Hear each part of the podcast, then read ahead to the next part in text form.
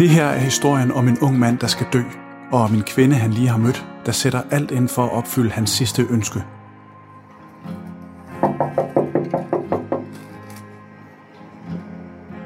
Det er en regngrå formiddag ved en lille etværelses lejlighed nær Etanitgrunden i Aalborg.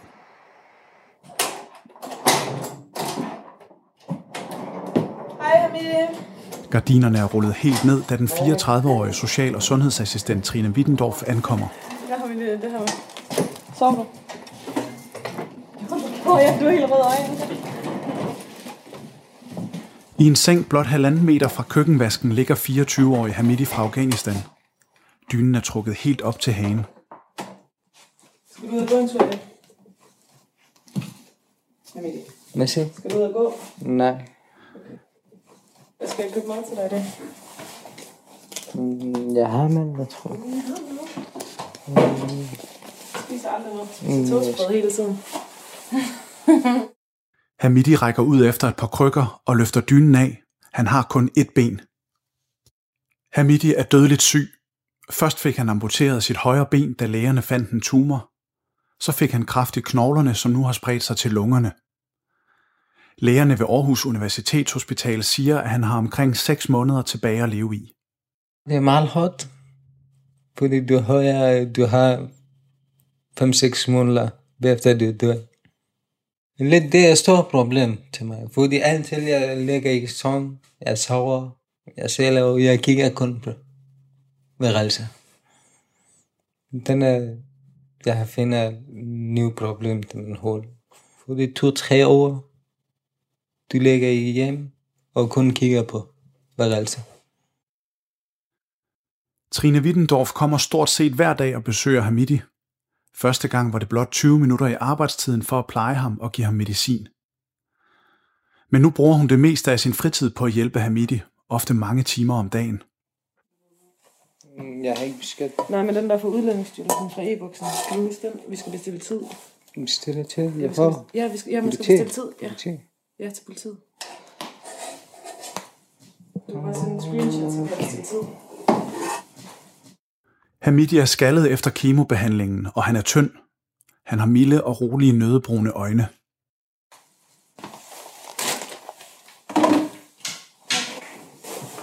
Jeg tror, jeg tror det er udlændingsstyrelsen på Gul. Jeg ved ikke, hvor det ligger henne. Men... Mm, Ved du? En gang var det politigården der, er ikke jeg tror, det er tæt på her. Er det tæt på her, ikke også? Mm, Ja. Okay, vi. Vi kører bare den her bil. Hamidi regnede med, at han skulle dø alene i Aalborg. Men i begyndelsen af oktober trådte socioassistenten Trine Wittendorf for første gang ind i værelset. Jeg vidste godt, der var et ung menneske, der lå under den dyne der. Der står jeg bare og skal ind og indrette mad, og lige vaske lidt op ved ham. Det gør jeg, og han, rummet er lille, så jeg står inde i samme rum, som han ligger og sover. Øhm, og jeg, han kommer ikke frem af den dyne der, og jeg tænker, nej, det kan du godt glemme, for jeg vil gerne se mine borgere. Og jeg ved, han var et ungt menneske, så selvfølgelig var jeg også nysgerrig.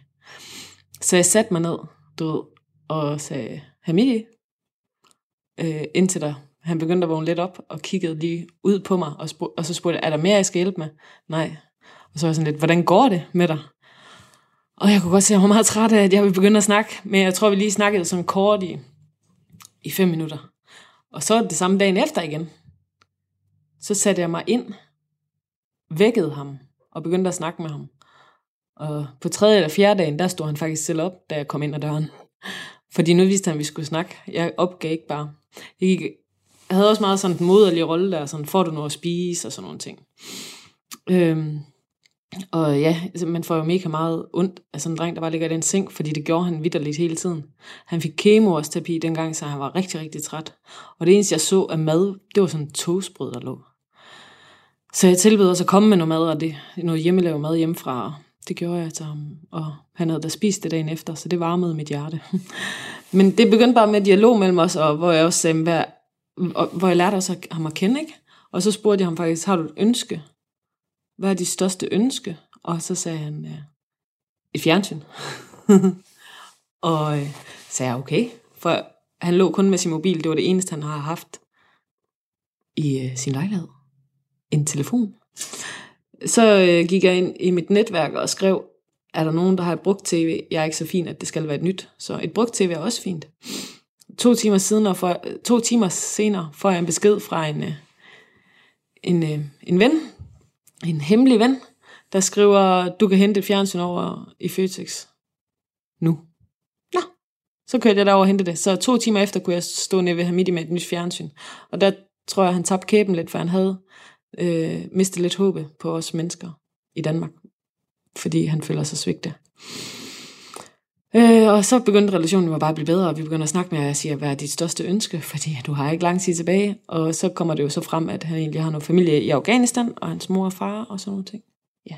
Og at han gerne vil se dem igen. Hamidi har ikke set sine forældre, siden han flygtede alene fra Kabul i Afghanistan i 2015. Hvorfor vil du gerne hjem til Afghanistan? Øh, fordi jeg tænker mig, hvis jeg ligger her, jeg dør.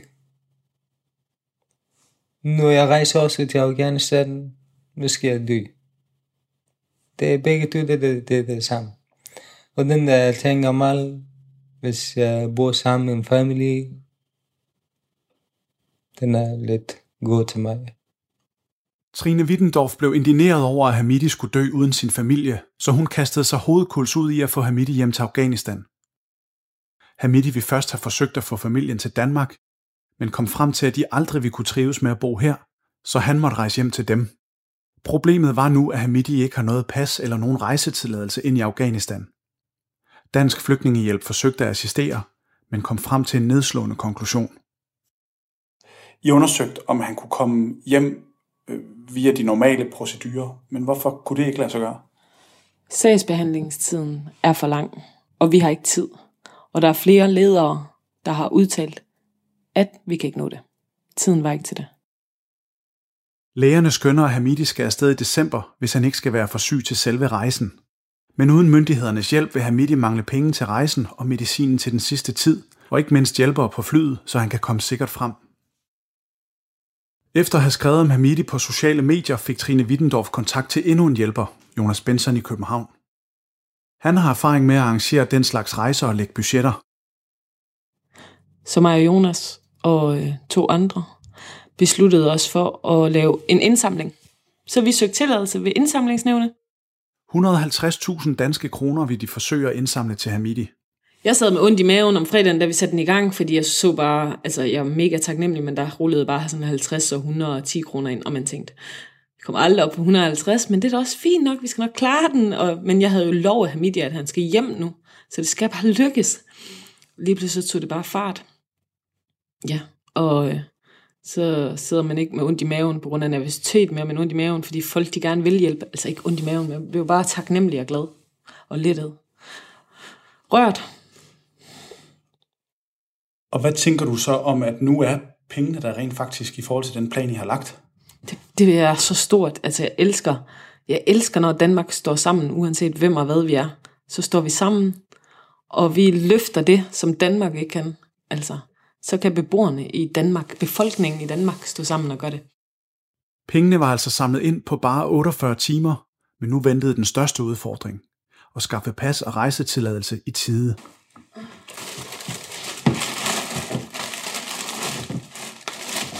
Trine Wittendorf lægger varer, som hun har købt til Hamidi i køleskabet. Hendes makeup er løbet, så øjnene er omkranset af en sort ring. Hun har netop fået en ny mail fra Udlændingestyrelsen. Øh, jeg blev bare ked af det, for, fordi de presser til, at du skal, du ved, give mange informationer for at komme ned til Afghanistan. Men jeg har sagt nej nu, og de må selv snakke med dig. Og jeg har sagt nu, at de skal tænke på, at du er meget syg, og, og du gerne må være i Danmark, du er ikke afvist. Dem der, de er vant til at hjælpe nogen, der er afvist. Ikke også? Og jeg har sagt, det er en anden sag med dig, de skal hjælpe dig. Men så bliver jeg bare ked af, at de bliver ved med at presse med alle mulige oplysninger. Og jeg har skrevet til dem, at jeg skal nok, jeg skal nok tage alt ansvaret. Jonas har, fra København har også sagt, at jeg tager alt ansvaret for Hamidi. Også når du er nede i Afghanistan. Vi har sagt, at vi nok skal passe på dig. Ja. Så det, det var bare derfor, jeg blev lidt påvirket, ja. Men alt er okay igen, når jeg ser dig smile.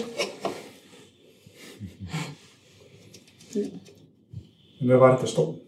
Øh, der var et brev, der var tolket forkert.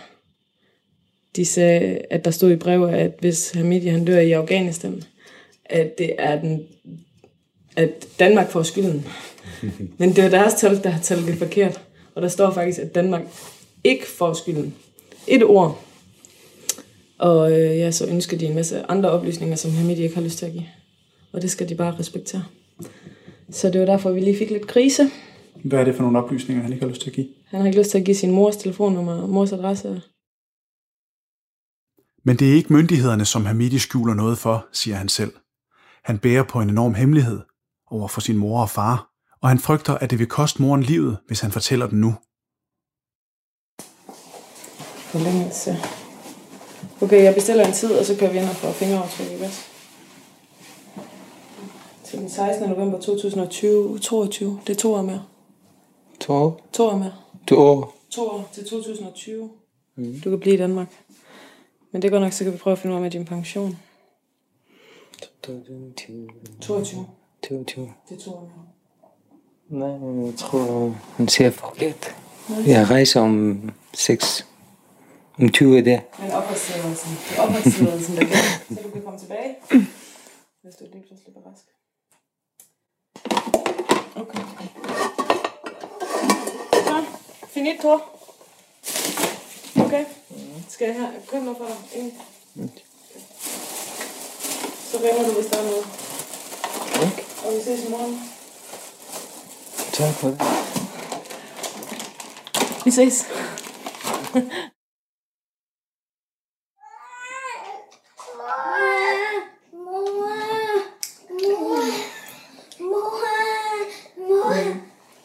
Klokken 05.30 samme morgen sover Aalborg-kvarteret Gu stadig, med undtagelse af fire søvndrukne familiemedlemmer i et lille toplanshus.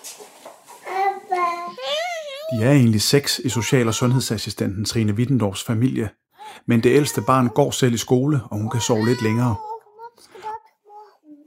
Og Trine Wittendorfs mand Abdi er på ferie i Kenya, så nu er hun alene med børnene i nogle uger. Siden 2014 har hjemmet ofte været fyldt med kasser med tøj, elektronik, bamser og gavekort til familier i nød. I Trine Wittendorfs familie er det nemlig en livsstil at hjælpe andre mennesker. Men det var en skældsættende oplevelse på denne matrikel for syv år siden, som fik Trine til at kaste sig ud i velgørende arbejde. Midt om natten vågnede hun og puffede til sin mand.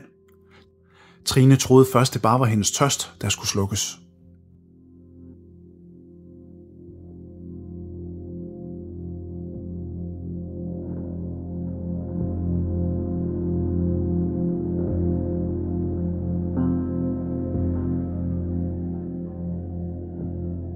Min mand han går ned, fordi jeg beder ham om at hente et glas vand.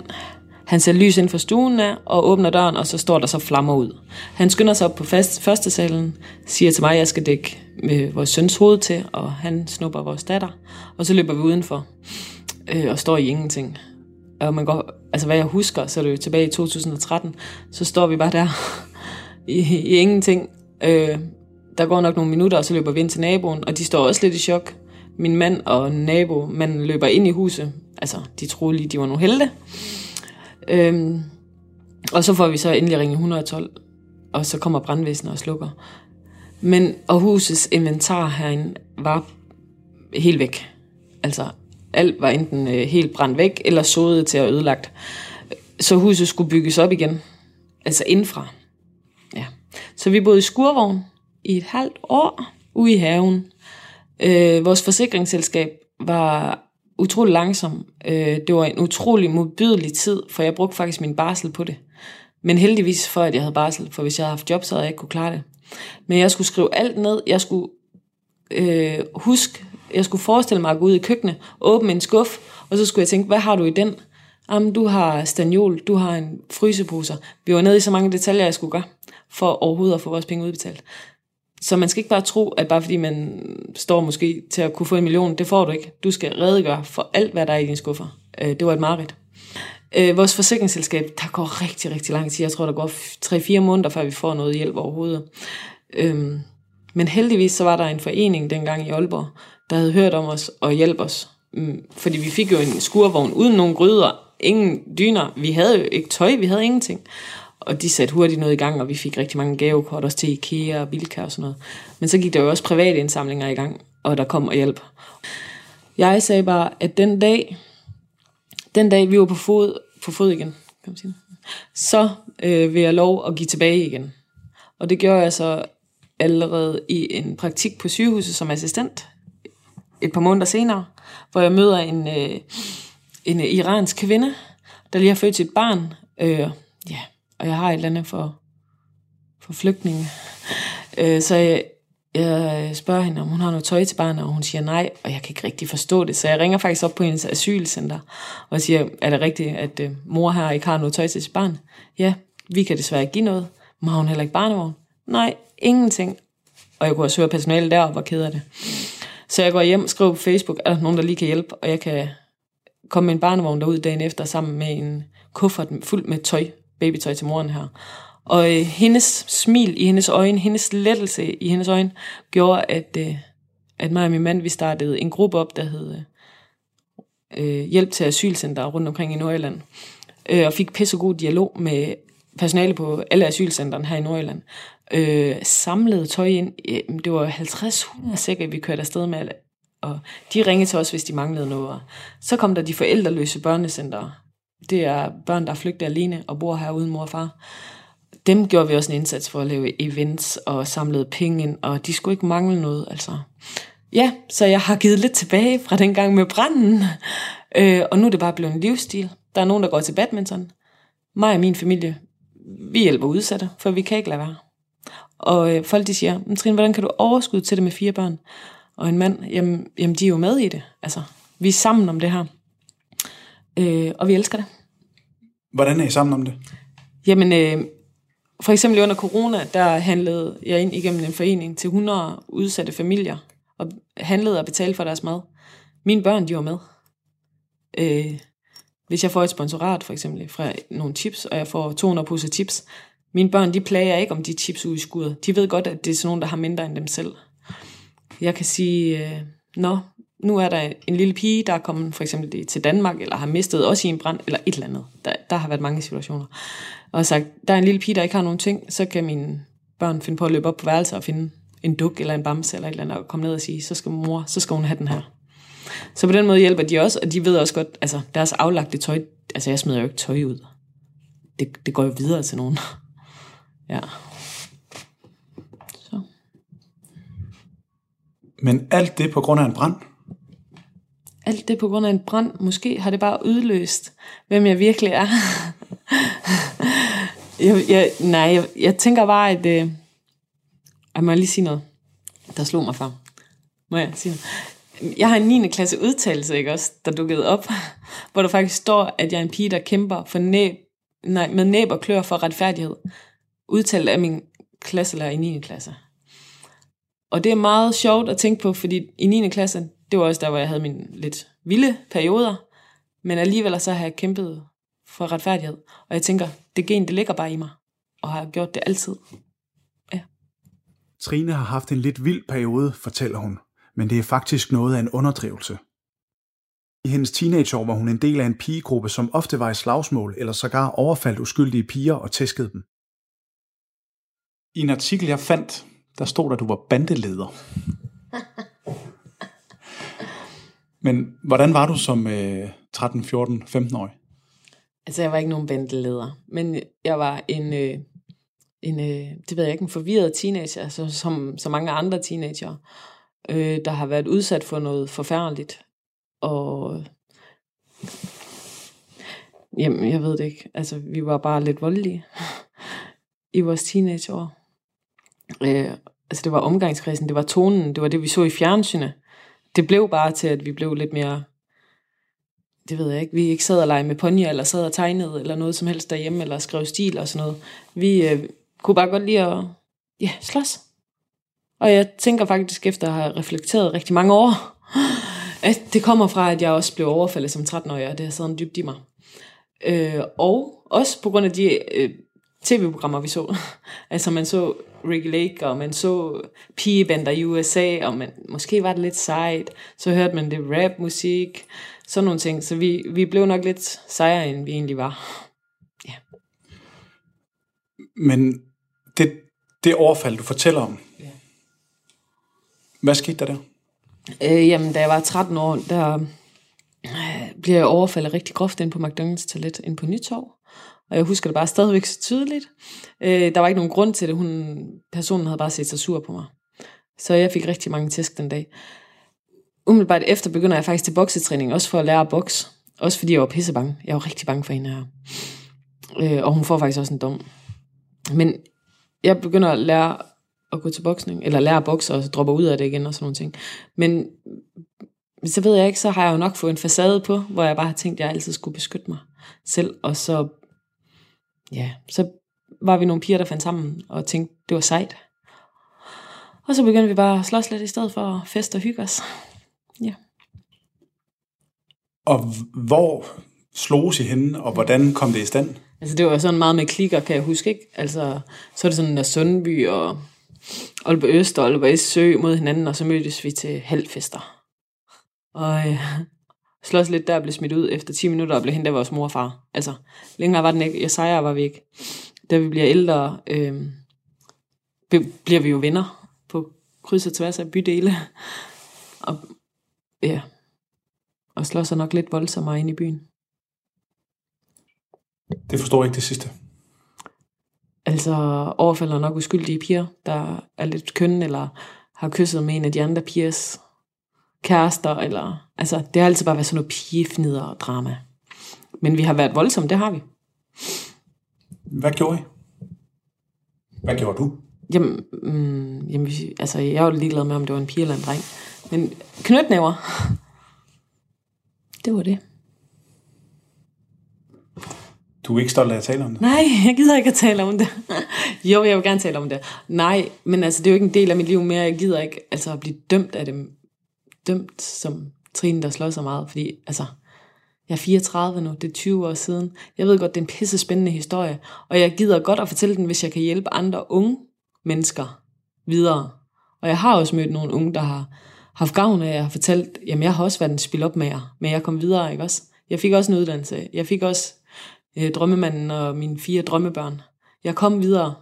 Så på den måde, så vil jeg gerne fortælle om det. Øh, fordi det har jo gjort mig til den, jeg er i dag.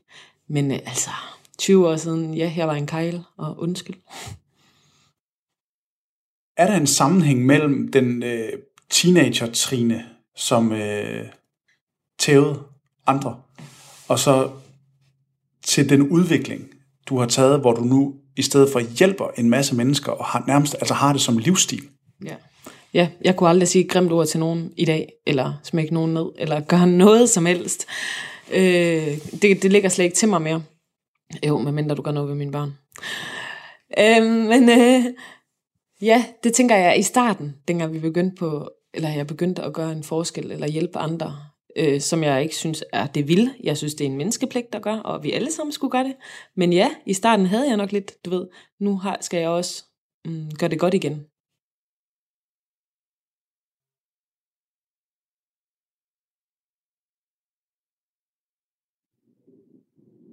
Hvad var det for, hvad var det for et højhus, I så derovre?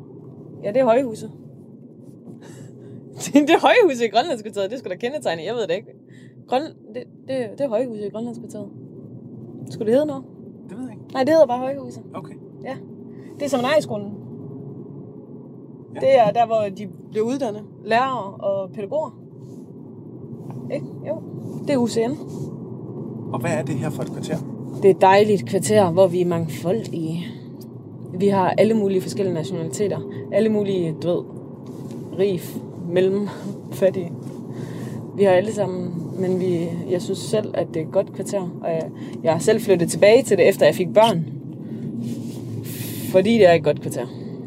Vi har alt. Og øh, fodboldklub her, hvor mine børn også selv går. B52. Min farfar har faktisk også gået der. Min far har gået der. I klubben? Ja, ja øh, nej, øh, fodboldklubben, ikke også? Det her, det er Tulevej. Og her har jeg faktisk boet i sådan en blok lignende, bare den helt nederste.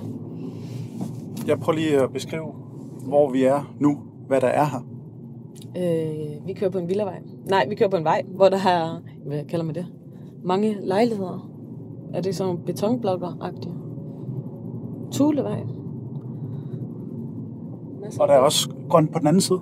Der er græs og grønt over på den anden side, ja. Det kan godt se lidt tungt ud her, men det er faktisk et pissefedt sted at bo. Mine børn, de siger tit, skal vi ikke flytte på Tulua?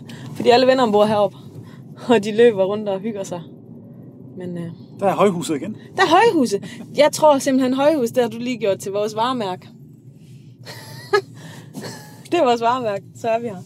Synes du, det er det rigtige varemærke for, Højhuset. Mm. Mm. det ved jeg ikke, fordi vi skal snart have politiet der.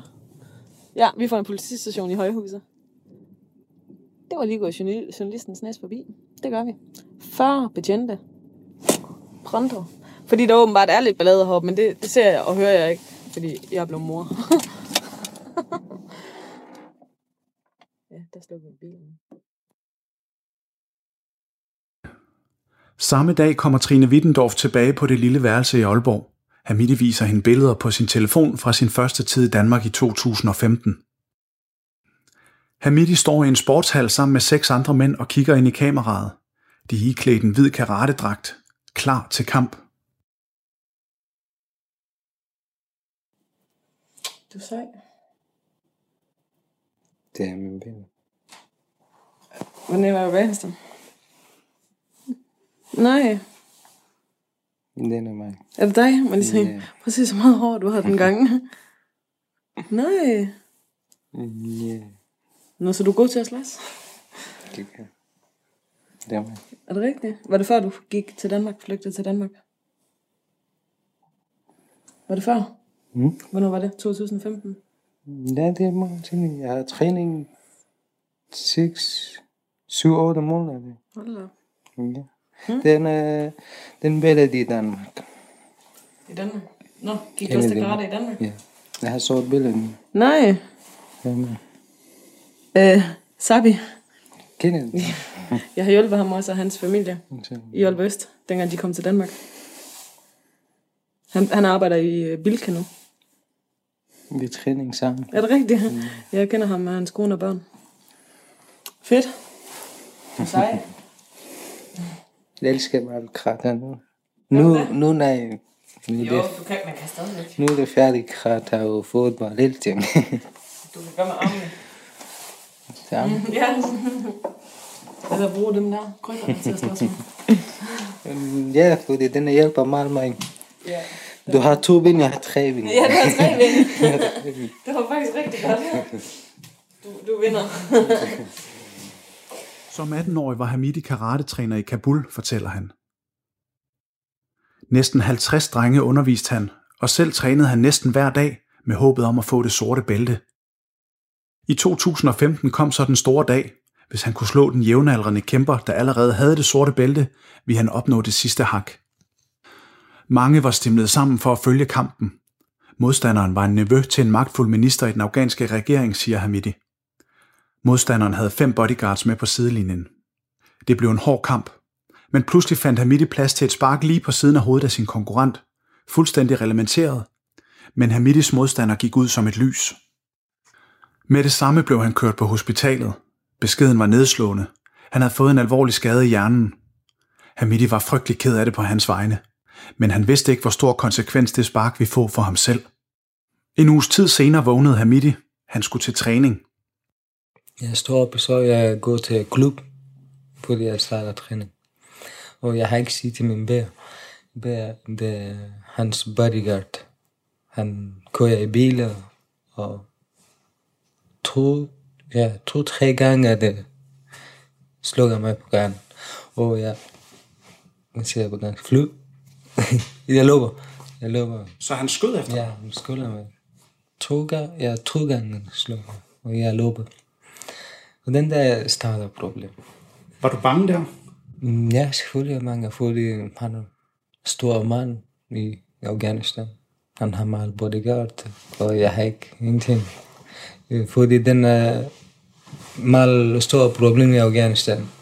Når du har stor arbejde i re- regionen, øh, hvis du, dyr, en mand eller en dregner, det er normalt. Fordi du har arbejdet, i, ikke regionen du har stor arbejde, eller du har mange penge, du har rej. Til dig, ingen politi, ingenting. Hvis du ikke rejer, du har ikke bodyguard, du har ikke penge. Det er et stort problem.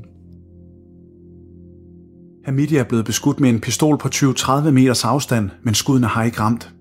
Han genkender skytten. Det er en af de samme bodyguards, som overværede karatekampen. Hamidi løb halvanden kilometer og gemte sig. Den følgende tid opsøgte den samme bodyguard klubben to-tre gange, men Hamidi var der ikke. Han lagde en plan sammen med sin familie, mens han gemte sig i en lejlighed dybt inde i Kabuls centrum. To måneder senere sad han i en pickup truck sammen med 20 andre afghanere på vej mod Jordan. Han havde sagt farvel til sin mor, far, tre brødre og sin søster. Hamidi ankom til Grækenland, og herfra begyndte en to måneder lang gåtur mod Danmark. Han havde hørt, at danskere er gode mennesker. Nu overskygger håbet om at se sin familie igen, frygten for bodyguardens pistol. Jeg er bange, men hvad skal vi gå? Fordi jeg ligger her også, jeg er død. Hamidi endte i Nordjylland, men efter halvandet år fik han en svulst i højre ben. Det blev amputeret. Senere fik han kraft i knoglerne, som nu har spredt sig til lungerne, så han er døende. Men alt det her har Hamidi ikke fortalt til sin mor og far. Hans forældre ved ikke, at han er syg. Fordi min mor er lidt øh, syg. Hun har problemer lidt.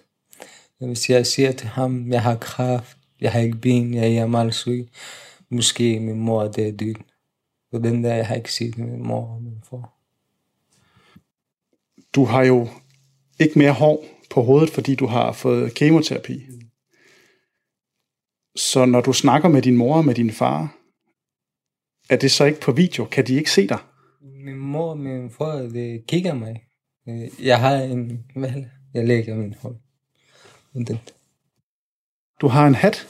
Ja, jeg lægger min hånd. Er det den her hat? Ja, når jeg snakker med min familie. Min familie, de er spurgt, hvorfor du er ikke højere. Og dem der, jeg siger, jeg kan ikke lide højere. Fordi jeg har arbejdet, jeg siger til min familie, jeg har arbejdet i hoteller, i restauranter. Og den der, min chef siger, du skal chef din højre, fordi du laver mel, måske din højre kommer mel.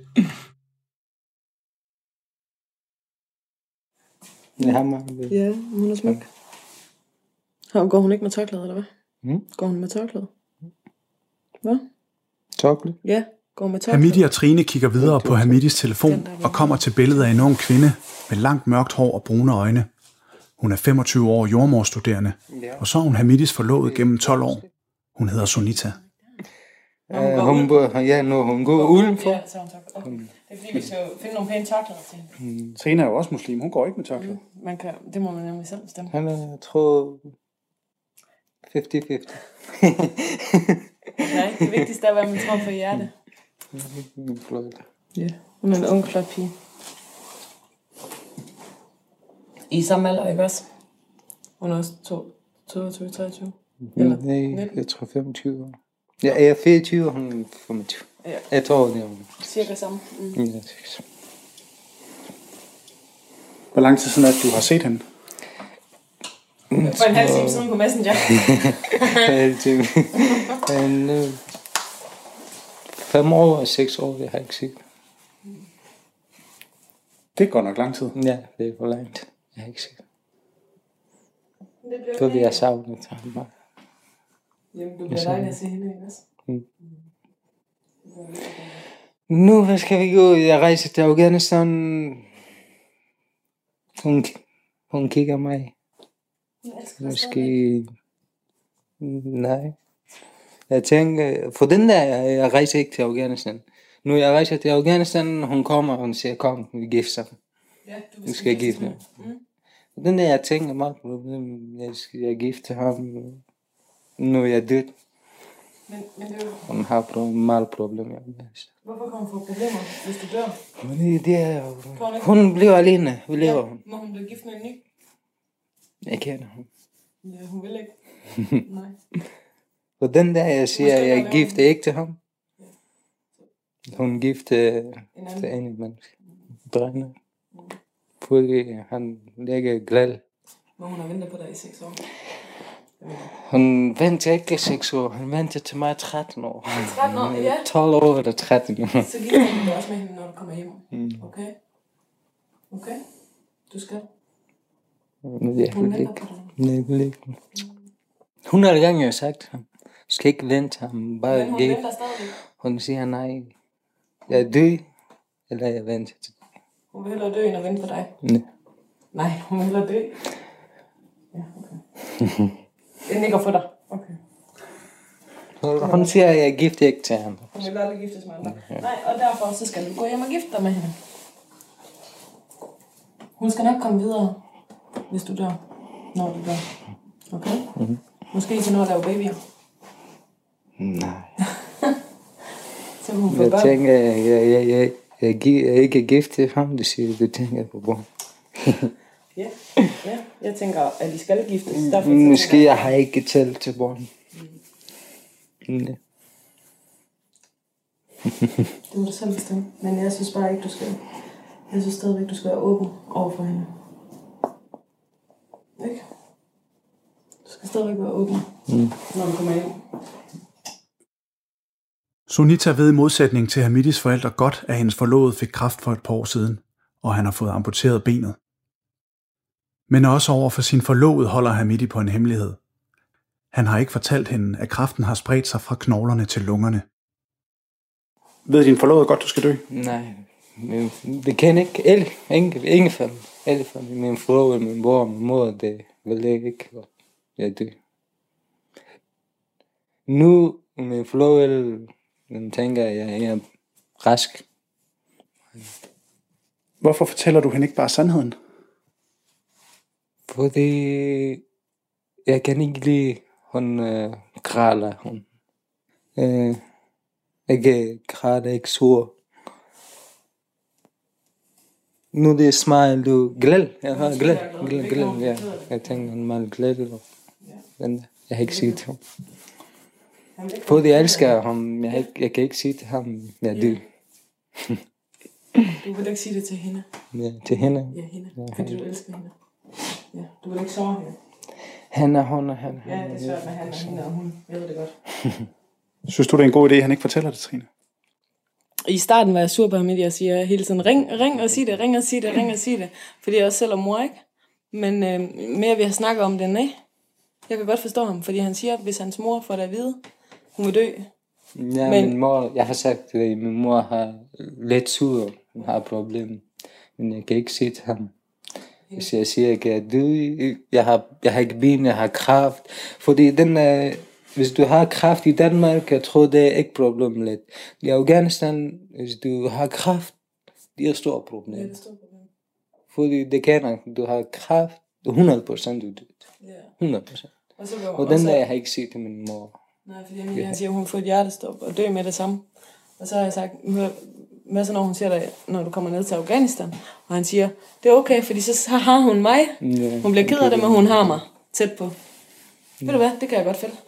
Så, så, så sådan skal det være. Ja, når jeg rejser min mor og min far, de kigger på mig. Og, Men så er du der, ja, og de kan ja, holde dig. ja. Det- Ja. Når jeg siger, at jeg har problem, måske det er ikke et stort problem. Nu, hvis jeg siger, jeg, jeg er syg, Det bliver ja, det, Ja. Det er bedre, at du går derned, og så, og så har du også altså, penge med til at hjælpe dem. Og du kommer. De bliver glade. Tror du, at du når at komme tilbage til Afghanistan? Mm. Tror du, at du når at komme tilbage til Afghanistan? Kommer du hjem. ja. Ja, det er nok. Jeg tænker meget på den der. Ja, mig. Jeg laver et privat fly. Ikke også? Jeg leger en flyver, køber en flyver. Gud, en fly. Ja, jeg, jeg flyver den. Er du med? Nej. Øh, selvfølgelig skal han nå hjem. Og jeg glæder mig til at få et billede af dig og din mor. Du skal sige sådan, hej. Nej, jeg skal ikke se en billede. Du skal sende til mig. Åh, oh, Til mig. når jeg rejser i Ja, når- Afghanistan, når du er i Afghanistan. Ja. Du skal også tage et billede med din forlovede. Hej Trine. Nå, jeg ringede. Ja, så jeg kan se din familie. Mm. Ja, det bliver jeg glad for. På Messenger. Hvem er det, du ringer til? Det er min flål.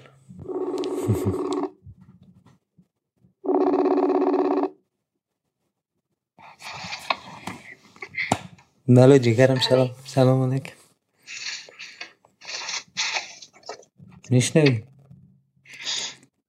ham og Sonita snakker kort om, hvad de hver især laver lige nu.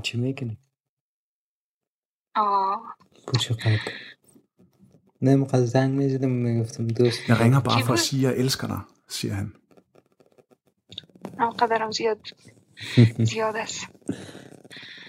Din kærlighed er kæmpestor for mig, svarer hun.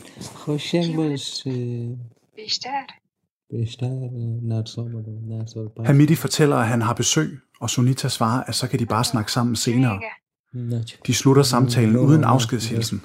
Sunita har beordret, at de aldrig skal sige farvel til hinanden. Hun er altid bange for, at det er sidste gang, de snakker.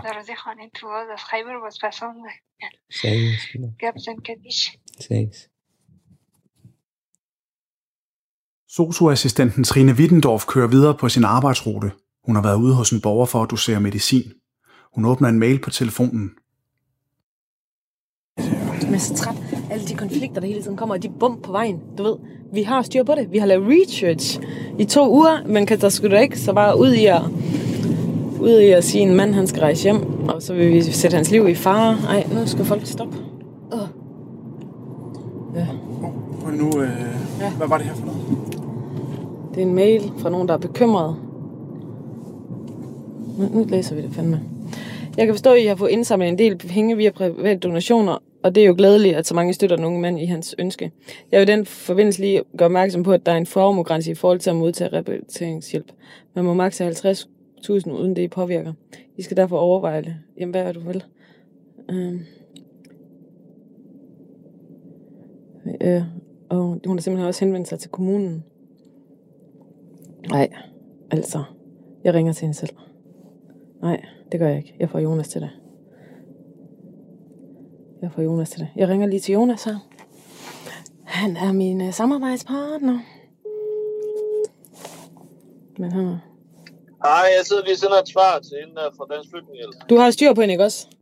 Jo. Altså, hvad er det for noget? Selvfølgelig, vi, har jo, vi ved jo alt. Ja, ja, bare se mit svar lige om to minutter. Okay, og hvad er det også for noget? Har hun henvendt sig til Aalborg Kommune også? Jamen, Jonas, du har den. Vi ses. Ja. Hej. Hej. Vi har ikke bare sat en indsamling i gang, bare sådan, uden at tænke over konsekvenserne eller noget som helst. Jamen, hvad er problemet? Problemet er, at folk de er så firkantede og går så meget op i regler. Uh, han må jo ikke have så mange penge med ind i Afghanistan. Nej, det havde vi nok regnet ud, og vi vil jo heller ikke udsætte ham for far og give ham 150.000 kroner med. Vi har en plan, men vi inddrager ikke hele verden i det. Vi har en dreng, vi skal beskytte, og det er Hamidi. Så øh, det er så dejligt med folks råd, men lige nu er jeg bare ved at åh, få lidt nok, fordi det har bare været hver dag lige siden indsamlingen. Nej, og det er kærligt ment, og jeg ved det godt. Men det kan også godt hænge i en langt ud af halsen. Især når de kommer med en løftet pegefinger. De aner jo ikke, hvem vi er bag indsamlingen. Vi er faktisk fire stærke personer, som øh, er fra hver vores bydel, eller landsdel. Og vi har alle sammen gjort øh, indsamlinger før. Så der er ikke noget ukendt i det her. Men bliver du lidt bekymret for, om det skal lykkes, Nej. når der kommer sådan nogle mails? Jeg er ikke bekymret. Jeg er bekymret for, at de får det stoppet. Jeg er bekymret for, at deres bekymringer, de kommer til, du ved, at påvirke min sag. Og min sag, det er bare at få Hamidi hjem, og jeg skal nok passe på ham dernede. Jeg har jo sørget for, at der er folk, der kommer og passer på ham. Jeg har sørget for, at folk de kommer og kigger til ham. Jeg har sørget for ham. Jeg har ham ikke bare til Afghanistan og siger, så er min hovedpine væk. Det gør jeg ikke. Jeg har tænkt mig at følge ham indtil hans sidste dag.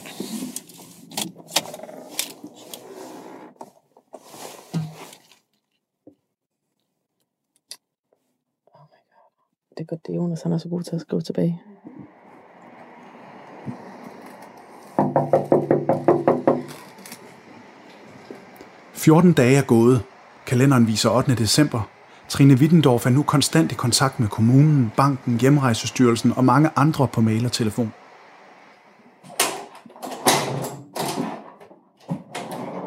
Hej, Hamidi. Trine Wittendorf fik pludselig en mail fra hjemrejsestyrelsen. De vil hjælpe Hamidi, og måske kunne de nå det i tide, lød det. Og den 27. november kom så beskeden. Hjemrejsestyrelsen har fået lavet et pas til Hamidi, og de afghanske myndigheder vil gerne tage imod ham. Han kan rejse hjem 11. december 2020. Øh, status er, at Hamidi han skal hjem på fredag. Så, hvad? Ja, okay. Lørdag! han rejser til København på fredag. Og så skal han rejse lørdag, og så er han hjemme i Afghanistan på søndag. Og han har lov at sende et billede til mig. Om aftenen, den er også det væk, jeg kan. Har du ikke strøm igen nu? Ja, jeg har strøm. Det er opladeren, der du ikke. Jeg har ikke strøm i det. Nej, jeg ved det godt, jeg har lige prøvet at tænde til den. Hamidi er tydeligt stresset, og han har fantomsmerter ved det amputerede ben. Hans pupiller er udvidet, og han har panderynker, som han ikke havde første gang, jeg mødte ham. Han skal hjem, men det er for at dø, og det ved hans familie stadig ikke. Nu kommer du hjem. Mm. Er du glad for det? Øh, Ja, jeg er glad. Fordi jeg måler min familie, min, min kigger min land. Jeg er glad. Jeg er helt vildt glad, fordi det er det, vi har, sådan, det er det, vi har kæmpet for. Men, øh, men jeg er da også ked af det. Hvorfor det? Ja, fordi jeg ikke skal se ham igen. Jeg har lige fået en sådan søskende brorforhold. Han er min øh, lillebror. så det, men det er godt, man har messenger. Så kan vi snakke sammen. så kan jeg ringe og skælde ham ud hver dag. At han skal gå i seng og sove. og om han får noget at spise. Men øh, ja, det, jeg er også mega, mega lykkelig for, at han skal hjem. Jeg er mega, mega glad. Det, det er blandede følelser, men det siger han også selv, han har. Vi har de samme følelser. Vi har ondt i maven, vi er bange, vi er nervøse, men vi er også mega glade. Trine og Hamidi pakker på livet løs. Alt skal være klar til om tre dage, og Hamidi vil have gaver med hjem til hele familien. Også til nevøer, fædre og kusiner. Parfumer, jakker, bordtennisbat og sågar et mellemstort keyboard bliver puttet ned i de store kufferter. Okay, og hvad så? Så du skal bruge den sidste store kuffert til hvad? Til jakken? Skal nogle ting. Nej. Nej, nej, nu stopper du. To biler mere. To biler mere, okay, og hvad mere? Og en jakke til din mor, ikke også? Ja, til min mor. Og, og så er det det, ikke også, Emilie? Ja. Jeg bliver så nervøs for ham, fordi han har virkelig købt meget. Han bliver den rigeste afghaner, der kommer i Afghanistan nu. Du bliver sådan julemanden i Afghanistan. Men den der bil er væk, ikke? Nej, Kan vi, jeg går, vi går i netto. Jamen, så, giv, så lad mig gå i netto med den. Og du har pakket dit eget tøj herned, Ja. så der er ikke mere, du skal med. Kun jeg har den der. Det rejser du i, eller hvad? Nej, jeg lægger den jakke også i tasken. Ja, og din sko... Okay. Okay, hvad var de der sko? Nu måske jeg tager en. Ja, i kufferten. Jeg tror, jeg- Vi kan godt tage kufferten. Okay, ikke stærenlæg med. Nej. To andre sorte tasker er stopfyldt med medicin for mellem 10 og 20.000 kroner, svarende til tre måneders forbrug i Afghanistan.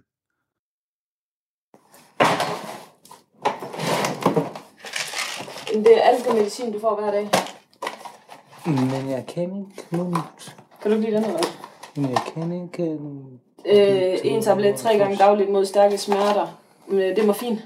Det er bare fordi, det hedder noget nyt, men det er det samme, du plejer at få. Men det vækker ikke den der morfin. Det er podmedicin. Det- Den er ikke god. Nej, men det er den, du skal tage. Hvis du tager den hver dag, tre gange om dagen, så hjælper den faktisk.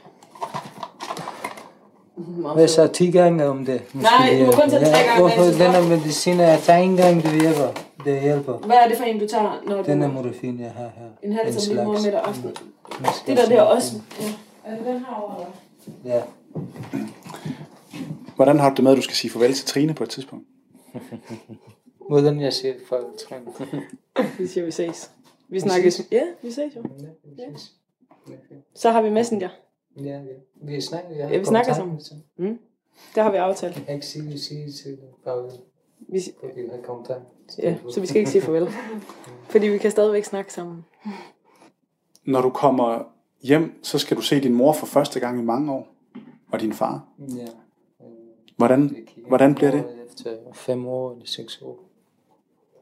Hvordan tror du, det bliver at se dem? At se dem? Mm, det vil ikke. Måske græder. Ja, selvfølgelig det er græder. Glæder du dig til at se dem? Ja, det er græd græder. Hvordan ser du det? Ja, ja. Jamen, en grad af glæde. Ja, en glæde. Ja. Mm. Det bliver så godt. Og, hvad, og din forlovede skal du også se for første gang i mange år. Ja, Prøv lige at fortælle, hvad der skal i næste uge. Kom nu. Kigge på den stue.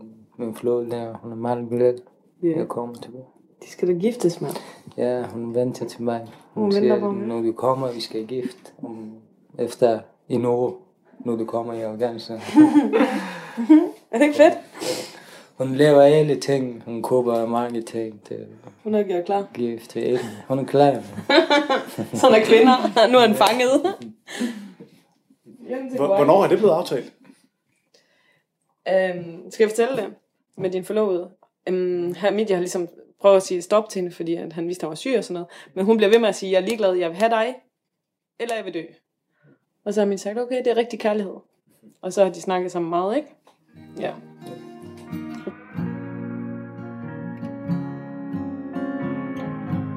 Trine Wittendorf forlader Hamidi for at købe de sidste gaver til hans familie. Men det, der kunne lyde som en form for romantisk slutning med et bryllup, tager pludselig en anden drejning, da jeg snakker med Hamidi alene. Trine har muligvis misforstået noget, eller også vil Hamidi ikke fortælle hende sandheden. Hamidi vil stadig kun giftes, hvis han bliver rask, og de danske læger siger, at Hamidi ikke overlever. Hun vil give sig, men jeg vil det ikke. Jeg... Øh, jeg vil det ikke jeg er gift med ham. Fordi min flåvel øh, vil det ikke. øh, Jeg har kraft i min hjerte også. Fordi hun siger, kom, vi skal gifte sammen. Men er det så fordi, at du håber på, at du bliver rask? Ja, jeg håber, jeg håber, jeg vil blive rask igen. Hvis jeg er rask igen, jeg kan gift med flåvel. Hvis jeg ikke er rask, jeg kan ikke gift. Fordi det er Afghanistan, det er lidt problem, stort problem. Nu jeg er dig, min, min kone han ligger alene. Han kan ikke arbejde på det Afghanistan. Så hvis du dør, så, så kommer hun i problemer. Ja, hun har problem, fordi han kan ikke øh, finde arbejde. Hvis jeg var her i Danmark, jeg kan gift, fordi det kommunen han giver penge, og det er ingen problem. Men lige nu, der tror hun jo, du er rask. Så Ja, hun tror, du gerne vil giftes. Ja, jeg håber, jeg bliver rask. Fordi jeg rejser til Afghanistan, jeg blive rask.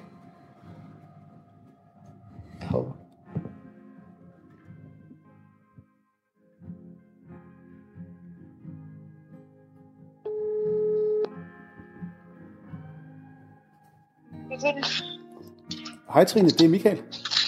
Hej Michael. Hej. Har du hørt fra Hamidi? Jeg har ikke hørt fra Emilie. Er han kommet hjem? Han er kommet hjem i søndags, ja. Det var da fantastisk. Det er rigtig dejligt, så jeg tænker, han, øh, han nyder tiden med familien lige nu, og har ikke så travlt med at ringe til mig. Har han ikke haft ringet til dig? Nej, og det er også helt okay. Og hvad med det billede der, han lovede? Jamen, dem har jeg jo forsendt så fra dem, der har fulgt ham derned. Så jeg ved, han er dernede. Okay, og hvad siger du til, at han er kommet hjem? Altså, jeg er mega glad og lette. Og så glæder jeg mig bare mega meget til at høre hans stemme, hvor han siger, jeg er hjemme, og jeg er glad. Men jeg har fået fortalt af dem, der har fulgt ham, at han var mega glad for det. Og han smilede hele vejen dernede.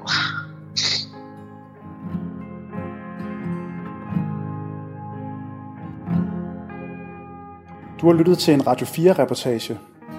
Du kan lytte til den igen på podcast eller Radio 4's hjemmeside. Jeg hedder Michael Nørlund, og det er mig, der har tilrettelagt den her reportage. Stine Kloster har lavet lyddesign.